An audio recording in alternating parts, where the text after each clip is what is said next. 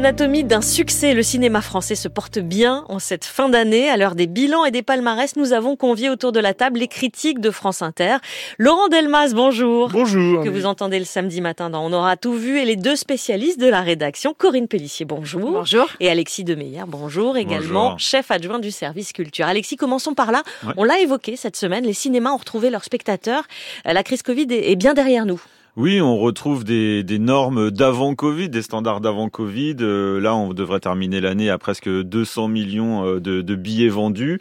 Et euh, il y en avait 150 millions l'an dernier. Donc, si mes calculs sont bons, ça fait environ 30% de plus que l'an dernier. Donc voilà, ça progresse. Et parmi les films que les Français sont allés voir cette année, La Palme d'Or à Cannes, Anatomie d'une chute de Justine Trier, 1 300 000 entrées, c'est pas mal hein, pour une Bah Palme d'Or. oui, oui, disons qu'il a trouvé son public, ce film, et des palmes d'or qui trouvent leur public, il n'y en a pas tant que ça. C'est plutôt des contre-exemples quand il y a un succès critique et public. Et c'est votre palme à vous aussi, chers critiques, car on vous a demandé de dresser votre classement personnel des films que vous avez vus cette année, à vous trois et à Christine Masson, votre acolyte Laurent qu'on salue. On retrouve donc vos top 10 sur notre site internet, et grâce à de savants calculs, encore une fois, on obtient un classement général où Anatomie d'une chute monte sur la première marche du podium général. C'est votre numéro, hein, Laurent, à vous. Oui, à mes yeux, à mes oreilles aussi, c'est mérité. Euh, je pense effectivement, euh, c'est une très très belle euh, Palme d'Or qui a bien rencontré le public et c'est tant mieux. C'est un film de procès, c'est un film de couple, c'est un film de montagne, c'est un film de chien aussi. Enfin voilà, c'est un film de beaucoup de choses. Je crois que c'est un film qui nous a beaucoup parlé au fond, qui a, parlé à, à beaucoup d'entre nous sur des choses intimes d'ailleurs, pas voilà, pas forcément faciles, le rapport dans le couple, euh, la vérité, le mensonge, l'innocence, euh, voilà, des vraies questions et abordées avec euh, beaucoup de frontalité par, il faut le dire, Justine Trier et son co-scénariste, Monsieur Harari, et ils ont fait tous les deux un, vrai travail à la fois de scénario et de mise en scène. Vous, Alexis, vous l'avez mis sur la deuxième marche de votre podium perso.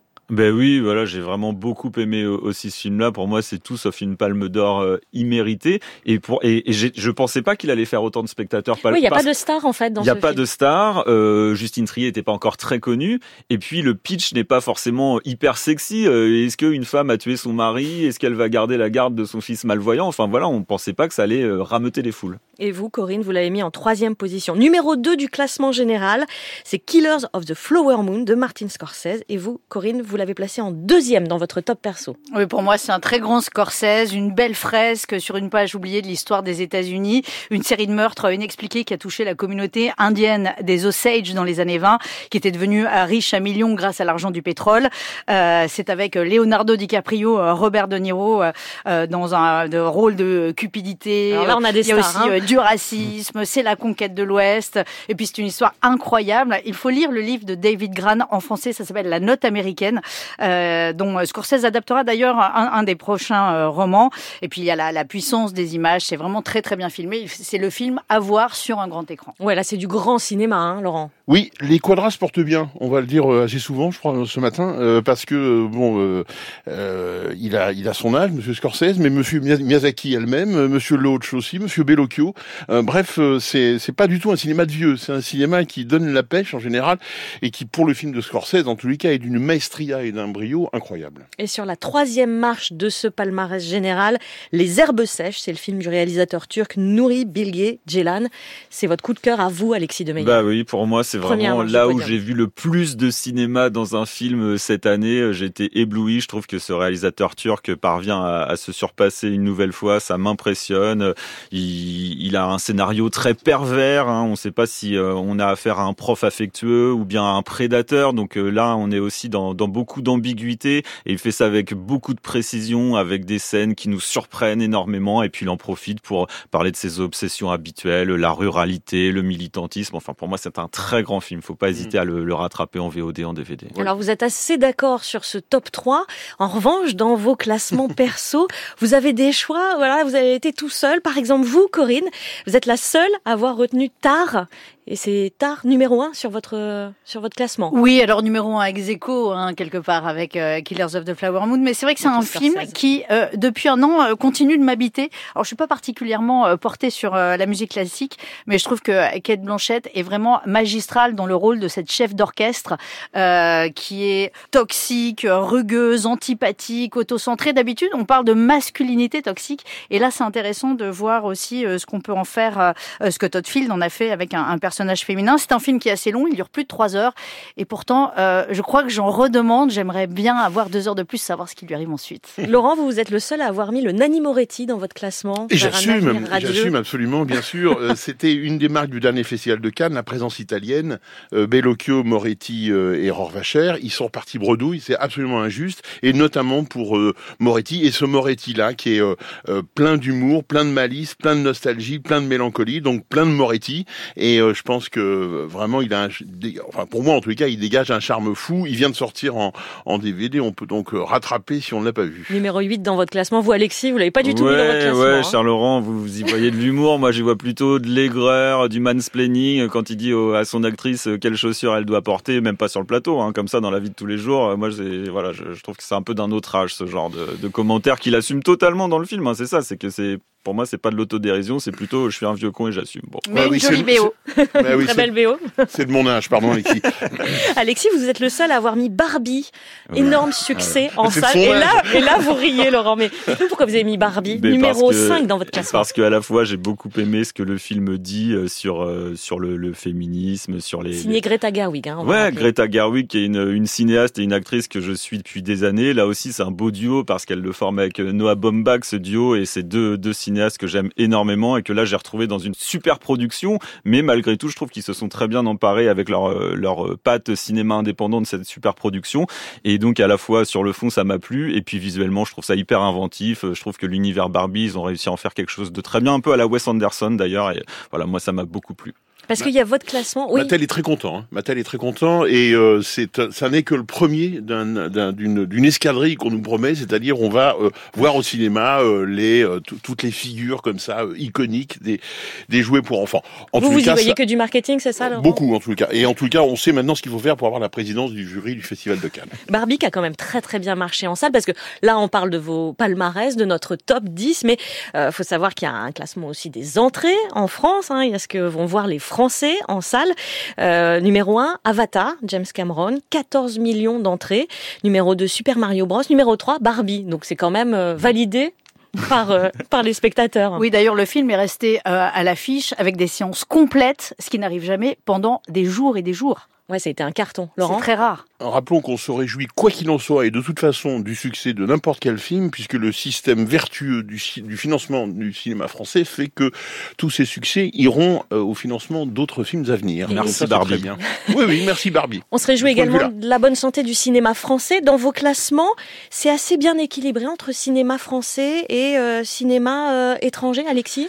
Bah oui, oui, moi par exemple en dixième position, donc tout en bas de mon classement, mais dans le classement quand même, j'ai mis le film d'un jeune réalisateur de 28 ans qui s'appelle Martin Jova et qui a signé avec Grand Paris pour moi l'une des plus belles euh, comédies euh, françaises de cette année. Et euh, ça fait partie comme ça des gens qui donnent espoir en l'avenir du cinéma français. Il a sorti son film sur grand écran avec un budget minuscule et voilà, ce genre de films parviennent à, à exister et à, à, avoir une vraie singularité. Et voilà, chapeau au cinéma français cette année. Le cinéma français, Laurent? Oui, bien sûr. Vous savez, bon, c'est les, les 10 qu'on a aimés mais enfin, il y en a beaucoup plus, hein, s'il si, faut dire les choses. Moi, il y a par exemple un film que je n'ai pas pu faire figurer ah. dans ce top 10, mais qui est De Grandes Espérances, et qui est un film que j'ai énormément aimé. Qui est dans le classement de Christine. Qui est dans le classement de Christine, elle a bien eu raison. Euh, voilà, c'est un film très politique, c'est un film, où, justement, la politique, on ne fait pas certainement assez dans le cinéma français actuel, et il était tout à fait remarquable. Donc j'aurais pu le mettre dans les, dans les 10, bien sûr. Et ce que je vois dans vos palmarès également, c'est que parmi les films étrangers, il n'y a pas que des Américains. On a beaucoup, beaucoup de, de nationalités différentes.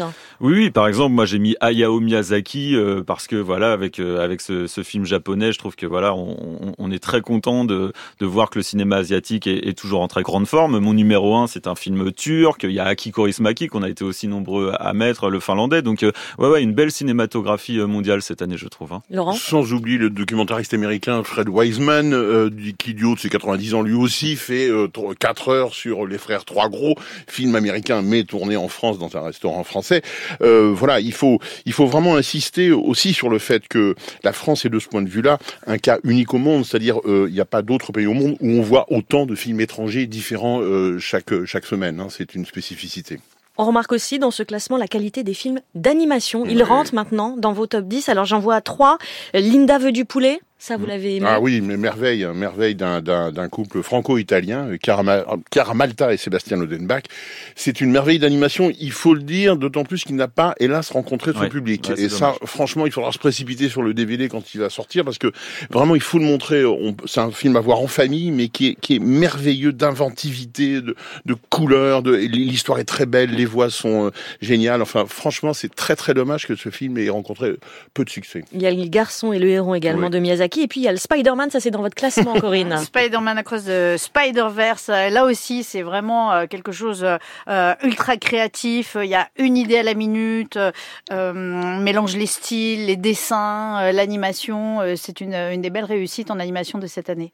Quel film est encore en salle que l'on peut aller voir parmi vos, vos préférés, vos conseils là maintenant pendant les vacances? Qu'est-ce qu'on qu'est-ce qu'on rattrape, Corinne Un film de Noël, évidemment cette saison. Moi, je vous propose d'aller voir Winter Break, le nouveau film d'Alexander Payne euh, sur la côte est américaine euh, euh, sous la neige, ambiance très 70s qui est vraiment très bien restituée ici avec en toile de fond la guerre du Vietnam. C'est l'histoire de, trois âmes un peu laissées pour compte dans un collège américain pendant les vacances de Noël. Il y a la cuisinière, le prof, l'élève qui traînent leur carcasse et leur solitude tout seuls dans, ce, dans cet établissement déserté pour les vacances. Tous les séparent et pourtant ils vont arriver ensemble à faire famille. C'est très beau, très profond. Numéro 7 dans votre top 10. Laurent, quel pour film le, Pour le prix d'une place de cinéma, vous allez euh, faire un repas gastronomique pendant 4 heures chez les frères Trois Gros à Roanne. Euh, on le disait tout à l'heure, mais je le répète, c'est extraordinaire. Menu plaisir, c'est ça? Menu plaisir, oui, pardon. De Frédéric Wiseman. De Frédéric Wiseman, c'est extraordinaire. De, de, euh, ils ont un nouveau lieu qui n'est plus l'ancien restaurant de Roanne. Ils ont créé un endroit et cet endroit est merveilleux. Et puis il y a presque cette cuisine réinventée à la fois, mais aussi, par exemple, on découvre des cuisines où il y a un calme plat, tout, tout va bien, personne ne crie, on s'appelle Madame Monsieur, enfin, c'est un univers sidérant. Alexis? Eh bien, il y a Le règne animal qui est plutôt en, fin de carrière au cinéma, mais qui est encore dans les salles, et donc euh, c'est le moment de le rattraper. Mm. Thomas Caillet, hein, on parlait du cinéma français, pareil, un grand grand nom euh, à venir du cinéma français, euh, Avec Romain prometteur. Ouais, ouais, ouais. On retrouve vos quatre palmarès et le top général sur notre site franceinter.fr. Merci à tous les trois pour vos conseils et vos critiques. Laurent Delmas dans la matinale et dans On aura tout vu signale également votre beau livre sur euh, Jean-Paul Belmondo Paris aux éditions Gallimard France Inter. On salue Christine Masson, également votre partenaire. Merci à vous aussi, Corinne Pellissier et Alexis Demeyer, les spécialistes cinéma de la rédaction de France Inter.